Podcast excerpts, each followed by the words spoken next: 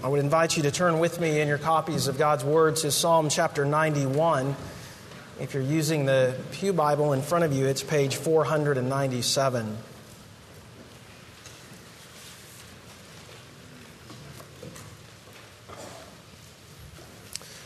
Let's go to the Lord in prayer and ask His blessing upon our time in His Word this morning. Our Father, what a great privilege and delight it is to gather week after week as your pilgrim people, as we sojourn on towards that heavenly home that is awaiting us in Christ Jesus. Would you use the eternal truth of your word and feed us and nourish us from it? We acknowledge our need for the work of the faithful, tender, and loving Holy Spirit within our hearts and minds this day. We are prone to wander and think about so many other things. Instead, may we, by your kindness and mercy to us, give attention to this, your word of truth this day. In Christ's name we pray. Amen. Psalm 91. He who dwells in the shelter of the Most High will abide in the shadow of the Almighty. I will say to the Lord, my refuge and my fortress, my God in whom I trust. For he will deliver you from the snare of the fowler and from the deadly pestilence. He will cover you with his pinions, and under his wings you will find refuge. His faithfulness is a shield and buckler. You will not fear the terror of the night, nor the arrow that flies by day, nor the pestilence that stalks in darkness, nor the destruction that wastes at noonday. 1,000 may fall at your side, 10,000 at your right hand, but it will not come near you. You will only look with your eyes and see the recompense of the wicked. Because you have made the Lord your dwelling place, the Most High, who is my refuge. No evil shall be allowed to befall you. No plague shall come near your tent. For he will command his angels concerning you to guard you in all your ways. On their hands they will bear you up, lest you strike your foot against a stone. You will tread on the lion and the adder. The young lion and the serpent you will trample underfoot. Because he holds fast to me in his love, I will deliver him. I will protect him because he knows my name. When he calls to me, I will answer him. I will be with him in trouble. I will rescue him and honor him. With long life, I will satisfy him and show him my salvation. And reading this past week about how this psalm has been used at different times throughout church history, I came across several instances in which this psalm has brought great comfort and hope to those in the midst of significant hardship and trial. It's a psalm of comfort and confidence used by those who have been ministering to the sick and dying in times of plague and disease. It's a psalm that was frequently turned to in times of war. In World War I, this was known as the Trench Psalm, a psalm that brought comfort to those facing insurmountable odds and harsh conditions.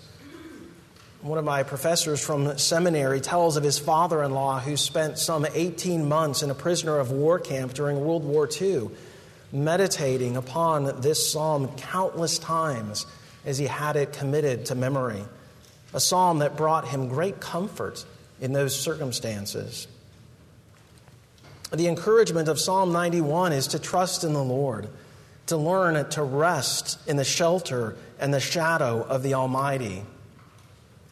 Now, for those of us as Calvinists, as though, we love to dwell upon rich theology, don't we? We love theological precision. We love rich truth surrounding the nature of God. And because of that, at times we might be labeled as stoic or cerebral in our response to hardship and suffering. But that's really a false dichotomy. It's a false separation to put theologically rich truth and practical application in separate categories. These are two things that throughout the Psalms are wonderfully fused together. If you've been attending Pastor McWilliams' class Sunday mornings on the doctrine of God, no doubt you've seen the daily practical comforts that come from dwelling upon the nature of who our God is. Comforts which warm the heart, comforts which stir the affections and arouse the will towards obedience. Because very simply, the more we know Him, the more we understand Him, the more we learn to delight and trust and rest in him. And that's really what the Psalms do, isn't it? They don't ignore trial and difficulties as they come in life, but we learn, as we look to the promises of God, we learn to transcend all that is temporary as we fix our gaze upon that which is eternal, as we fix our gaze upon the one who is eternal. And what we find in this psalm is that no matter what circumstances we face, no matter what trial we are called to endure, no matter what hardship might come, no matter how long that hardship might last in this earthly life, the one who lives in the shadow of the Lord is safe. And to live in the shadow of something, of course, is to be near that reality. And so if we are to live in the shadow of the Almighty, that means that we are never far from Him, and He is never far from His people. The promise of this psalm is that for those who are in covenant union with the Lord, we are in the shelter. We are in the shadow of the Almighty. And what this psalm presses us to consider in our own lives is, am I living this way? Am I living as though I am in the shadow of the Lord? Am I trusting Him? Am I believing Him? Am I resting in Him? Am I finding the satisfaction that my soul longs for in Him? As we turn to this psalm, what I would like to do first for a few moments is spend some time on the context of this psalm, to consider the placement of this psalm within the Psalter. And so if you'd like, our first point is simply the context of this psalm. If we understand the context, if we understand the placement of this psalm within the book as a whole, then we'll have a greater understanding of how we are to draw comfort from it and apply it to our own lives. When you think of how the psalms are structured, how they are put together within the Psalter, they are not put together in a random fashion, nor are they put together, as we saw from Psalm 3 last week, chronologically, but they are put together thematically. Now, the Psalter is broken up into 5 books meant to remind us of the 5 books of Moses. Now, each book not only has a theme, but each book fits within a period of history for the people of Israel. Each book follows the flow of God's redemptive plan for His children Israel. And so you'll notice that Psalm 90 marks the beginning of Book 4. And before Book 4 comes, of course, Book 3. Now, Book 3, which begins in Psalm 73 and goes through Psalm 89, is a book that's primarily related to crisis. Book 3 contains a series of psalms that reflect the devastation of God's people as they are driven from their land of promise into exile. And so Book 3 captures this dilemma. If we are God's called out special covenant people, then why are such hardships present in my life? Psalm 73, why do the wicked prosper and the righteous suffer? Psalm 74, your enemies have brought sanctuary or brought ruin into your sanctuary, O Lord. They have destroyed it with axes and hammers. They have set it ablaze, and your sanctuary is destroyed. And that book, Book 3, comes to a close here in chapter 89, if you look at verse 49. Lord, where is your steadfast love of old, which you, by your faithfulness, swore to David? Remember, O Lord, how your servants are mocked, and how I bear in my heart the insults of all the many nations, with which your enemies mock, O Lord, with which they mock the footsteps of your anointed. And so the settings of these psalms from Book 3 is filled with hardship of circumstance brought against God's people. Now we might wonder why. Why is there such difficulty? Why such devastation upon the children of Israel? Why are God's people going through these hardships? Why are they driven from the land and taken into exile? Why is God against them? Why this anger and wrath poured out upon them? Well, because God was abundantly clear in Deuteronomy chapters 28 through 32. It was there in those chapters that He promised life and blessing and prosperity and peace upon the children of Israel if they were to keep the terms of the covenant. At the same time, the Lord promised curses upon them if their response was one of covenant unfaithfulness. Here are just some of the warnings given to the people of God through Moses in the book of Deuteronomy. Failure to obey the voice of the Lord, failure to keep the terms of the covenant will lead to such curses as disease, drought, pestilence, defeat at the hands of their enemies, and even more horrific things. And because they in fact did turn from the Lord and unite themselves to false gods, the Lord brought this promised judgment upon them. And it's this heartache in the midst of such devastation that is captured in those Psalms throughout Book 3. And so as Book 3 comes to an end here in Psalm 89, there are significant questions that are raised, that are brought before the Lord. How long, O Lord? How long will this suffering go on? When will you intervene in noticeable and tangible ways? Will you hide your face forever? We know that we are deserving of your wrath and judgment, but we also know that you are a God of grace. And so what are we to do with the promises that you have made to your people? Is there any hope for us? How long will your wrath burn like fire? Where is that steadfast love of old, which by your faithfulness you swore to your anointed servants, David? You have promised that you will have a chosen servant upon the throne. How are we to reconcile these promises in which you state that you will be faithful, and yet these circumstances that we find ourselves in, filled with such hardship and suffering? And those very significant theological questions that are raised throughout Book 3 of the Psalter, they begin to find their answers here as we turn to Book 4, a book in which we read of God's people growing into maturity, learning to look beyond their circumstances, learning to transcend the temporal struggles and difficulties of life to find sufficiency in the Lord Himself. It is the Lord who is the dwelling place in all generations. It's not relegated to some spatial location, but our dwelling is in the Lord God Himself. To have Him with me wherever I go, that is real comfort. That is all that I need. This is what the people of God are beginning to understand. And so Psalms 90 and 91 together function as introductory psalms to Book 4. These psalms are meant to drive the child of God as he reads these words. They're meant to drive him back hundreds of years to promises that the Lord gave through Moses to the people of Israel, back in the book of Deuteronomy. And we too, you see, are meant to be driven back to those covenant promises that God has made.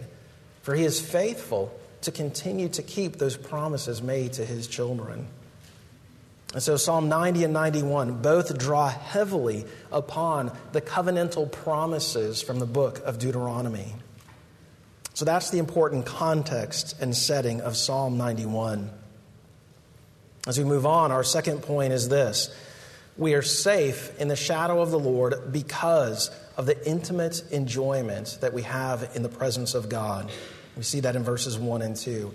Safe in His shadow because of His intimate presence.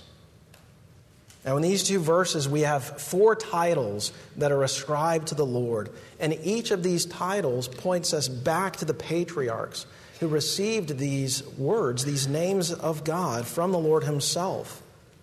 He is Most High.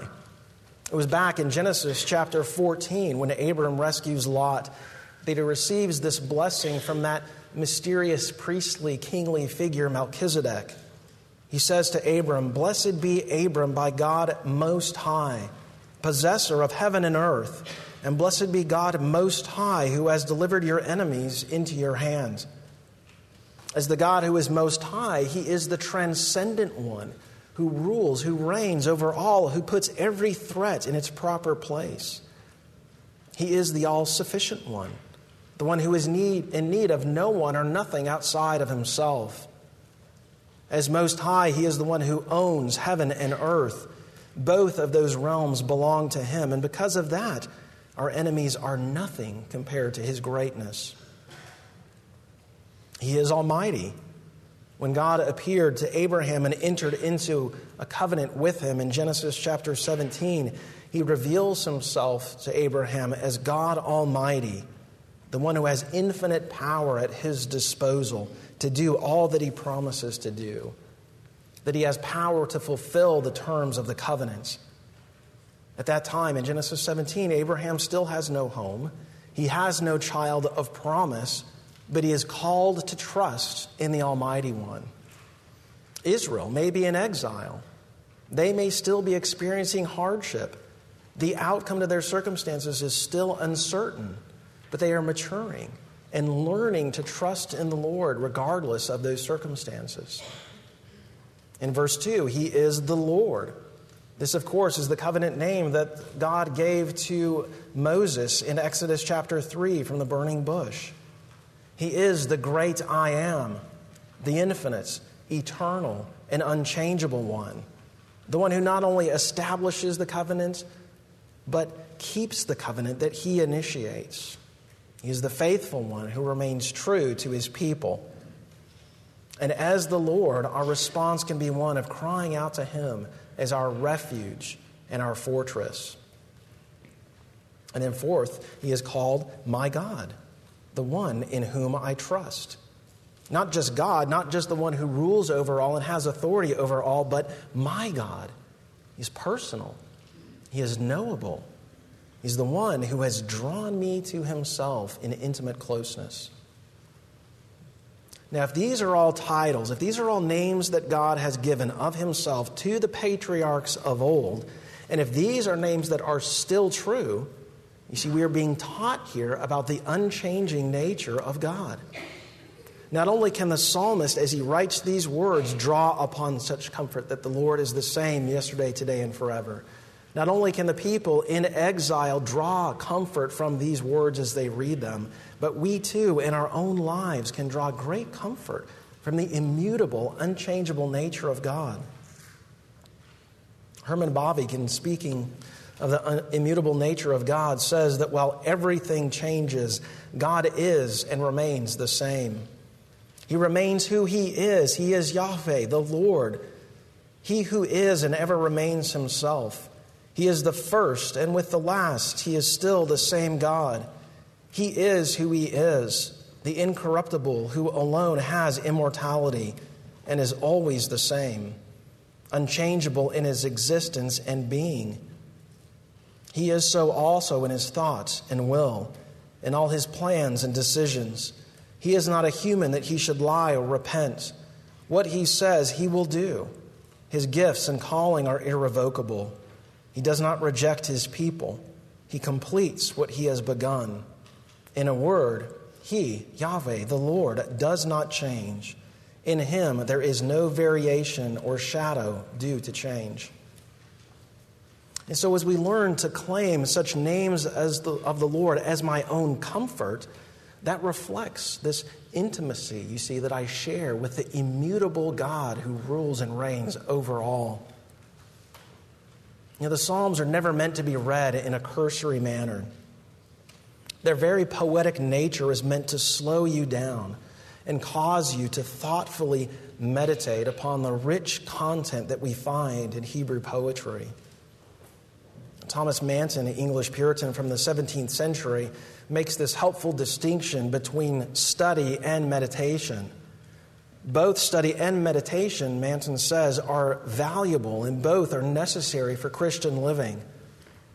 He says the one who studies is like a wine dealer who takes fine wine and stores it up in his cellar, keeping those valuable and rich treasures as they become more valuable. While the one who meditates is like one who takes one of those valuable bottles from the cellar and uncorks it, and enjoys it with another for a very special occasion. Through meditation, through giving contemplative thought to these things, I'm learning to bridge the theological truths of God's nature with my own heart, taking these rich concepts of the nature of God and making them individual realities. And we see that very personal, intimate application in the text itself. Verse 3. He will deliver you. Verse 4, he will cover you. You will find refuge. Verse 5, you will not fear. Verse 8, you will see with your own eyes the judgments of the Lord and the deliverance of his people. Now, the you that's referenced in this psalm is simply anyone who is in covenant relationship with the Lord God. If you are in Christ Jesus, then you belong, and you have the right to confidently and boldly draw upon such promises as your own. Do you trust? Do you believe? Someone has said, this is the very essence of what the Christian life is all about. Trusting that God is who he says he is. A vow of trust because of who he is. Do you see the great intimacy that is ours with the living God? There's nothing cold or mechanical about this whatsoever. It's a relationship of trust, of love, of dependence, of satisfaction, of great delight. So let's go on and consider some of the promises that this psalm makes. Thirdly, we are safe in the shadow of the Lord because of the amazing promises that we find in this psalm. This is a psalm, as you notice, that is filled not only with remarkable confidence and trust in the Lord, but it's a psalm that is filled with astonishing promises. Verse 3, he will deliver you from the snare of the fowler and from the deadly pestilence. Verse 7, 1,000 may fall at your side, 10,000 at your right hand, but it will not come near you. Verse 10, no evil shall be allowed to befall you, no plague come near your tent. And so there are promises that these very real and formidable threats from the outside will not be able to touch you. The world is filled with dangers, but the promise is that we will be protected. Now, back in Deuteronomy, again, the Lord made promises to his people that they would suffer greatly if they broke the terms of that covenant relationship. And, of course, they did, and that's reflected in poetic form, again, in Book 3 of the Psalter. Now, as the people of Israel are in exile, and as they are reflecting back upon those covenant curses, they are convicted that they are utterly deserving of this judgment and wrath. They recognize that the exile is a consequence of their own faithlessness. At the same time, in the darkness of exile, there is a ray of hope.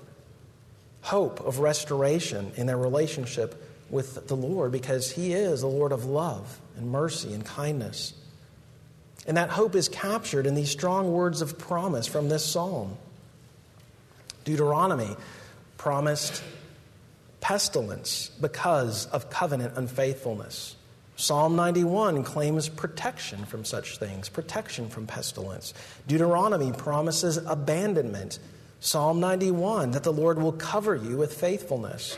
Deuteronomy promised confusion and fear during the day and night. Psalm 91, day or night, the Lord will protect you. Deuteronomy promised that all their towns and villages would be besieged and overrun by their enemies. Psalm 91, that thousands will fall before you and will not prevail.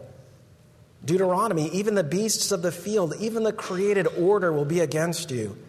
But Psalm 91, you will have dominion over those untamed beasts of the land, and they will not harm you. So while they are deserving of judgment and wrath, well, they deserve to have all of these curses rain down upon them.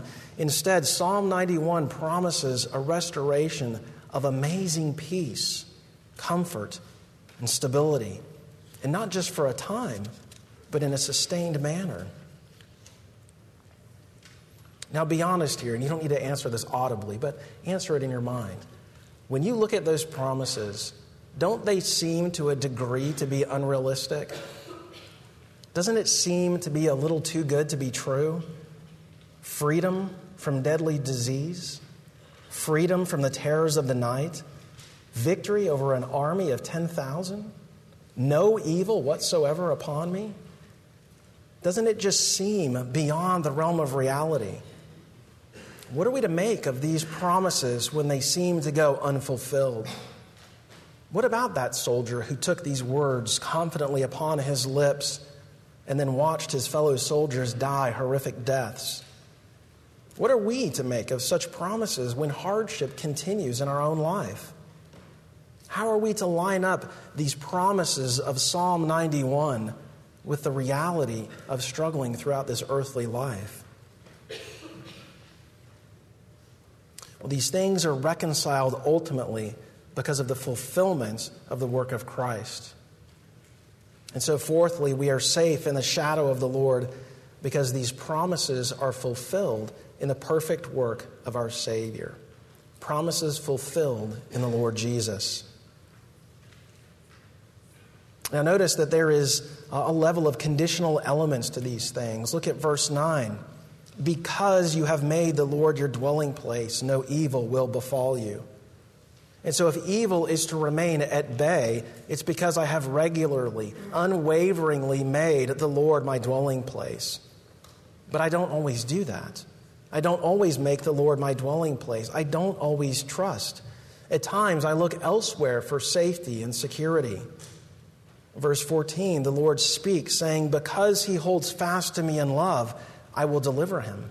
I will protect him. And so deliverance and protection comes because I have held fast to him in love. But I don't always hold fast in my love toward him. I waver. I don't always call upon him. I don't always believe.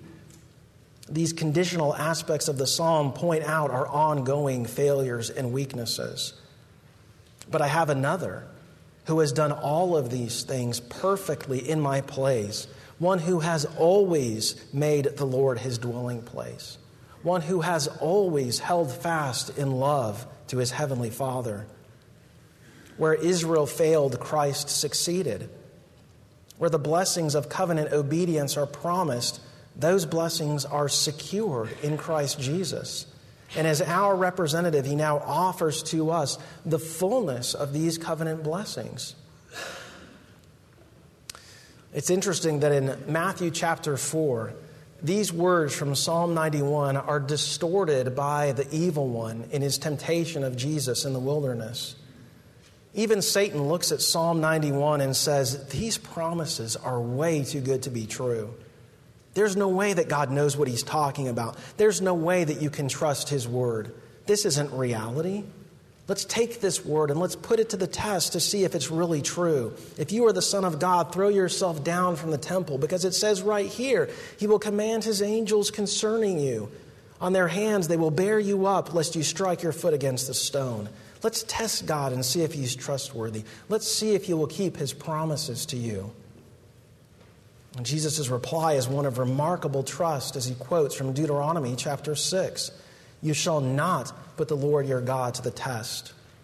His word is trustworthy. I do not doubt. I am not going to test the one in whom I trust.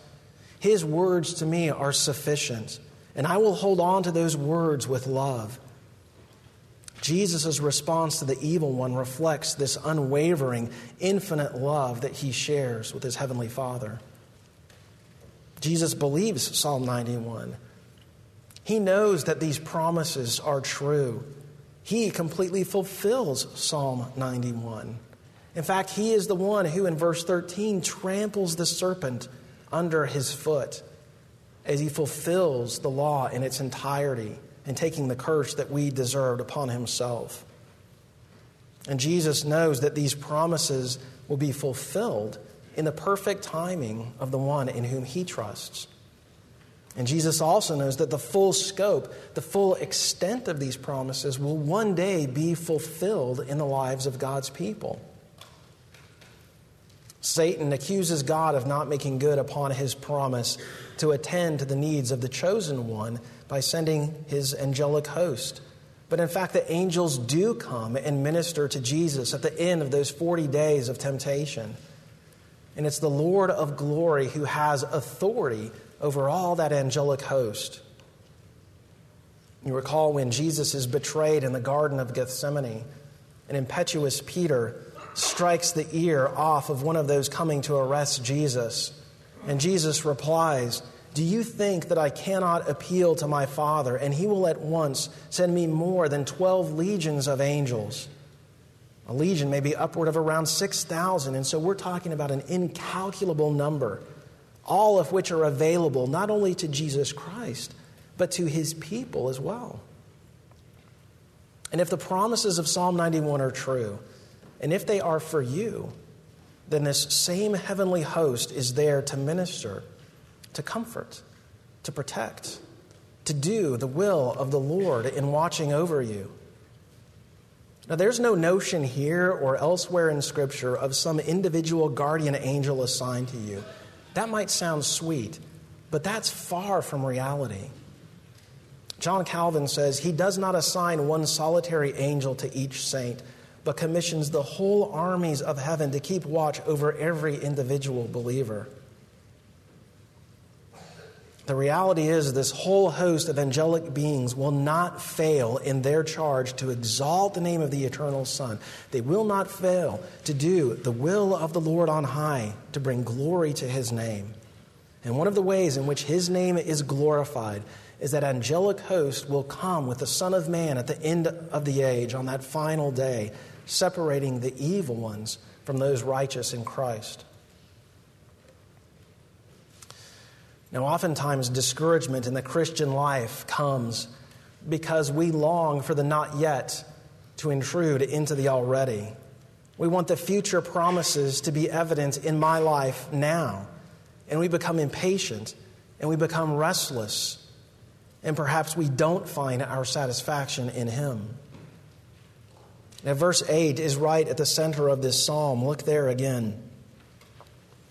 You will only look with your eyes and see the recompense of the wicked. Now, at first, this verse might seem to be a bit out of place. I mean, this is a psalm which is all about the glory and the power and the reign of God and the way in which he protects his people and they find rest in him. So why tell us that we will see with our own eyes the recompense, that is the reward that is due the wicked? Well, because God's people may find themselves in exile, but a day of vindication is coming, and they will see it with their own eyes. Because Christ was handed over to wicked men and put upon the cursed cross, and yet his resurrection and ascension followed, and we will one day see him coming again in judgment with our own eyes. Because the church may be in the wilderness, but this day is coming, a day of blessing for all eternity that we will behold with our own eyes in that sustained and everlasting manner. But how can we be certain? How can we be certain that this faith will one day be made sight? Well, because we have, as Paul puts it in Ephesians chapter 1, we have a deposit, a guarantee of that heavenly inheritance. The Spirit of Christ who dwells within, bringing us comfort, taking these rich truths and making them a present reality. We are called to trust every day in the goodness and the care of our loving Heavenly Father. We are to rest in his arms, knowing that nothing can happen to us outside of his divine will. For it is the faithfulness of our Savior which ensures that we will experience the fullness of blessing that is captured in this psalm. And so if we are safe in the shadow of the Lord because of our faithful Savior, then how can our response be anything other than trust? Trust in the Lord, as we see in verse 2. Trusting in him means confidence that you can call upon his name and he will answer. He never leaves. He never forsakes. He never fails us. We can have confidence in his protection and in his purposes. Now, we confess our belief in God's providence, that his providence is good, holy, and wise, and purposeful. But do we functionally live as though his providence is such? If we are safe in the shadow of the Lord because of our Savior, how can our response be anything other than love towards the Lord? We see it captured in verse 14. How can we not long to hold fast to him in love? To long to love him because he first loved us. Do you see his great love for you? A love made most evident in the sending of the eternal Son to die while you were yet a sinner. He is never far off, but always here with you. He knows your needs, and he will meet those needs according to his glorious riches in Christ Jesus. He will do amazingly more than we could ever ask or imagine. His promises are remarkable. And if we are safe in the shadow of the Lord, of our Savior, how can our response be anything other than finding satisfaction in Him? Verse 16. You know, think of how many of our pursuits in life and how much of our longings in life are because of our quest for satisfaction. Yet all that you long for is met in Him. All that you need is provided in Him. All that your souls crave is satisfied in Him and in His salvation. And that wonder of salvation is given to us in the beauty of His Word. And His Word is to be the treasure of the Christian life as we look to His Word, as we seek to find the satisfaction that He has offered to us in the pages of Scripture. When we consider the eternal value of God's Word, I've heard it illustrated like this. Given a choice between a Bible with a $100 bill between every page and a Bible with none, and we had to read each page before we got that $100 bill, well, we would gravitate towards the one filled with the cash, wouldn't we? And we would devour those pages. And yet there is no functional difference, because the treasure and the wealth and the delight is in the very words of God to His people. The grass withers, the flowers fade, but the word of our God lasts forever. Do you long for His word of truth to bear fruit in your life? Do you see it as life itself? Do you see it as sufficient and true? Who is a people like you, a people saved by the Lord, the shield of your help, and the sword of your triumph? May the Lord be pleased to take the eternal truth of His word and inscribe it upon the hearts of His people.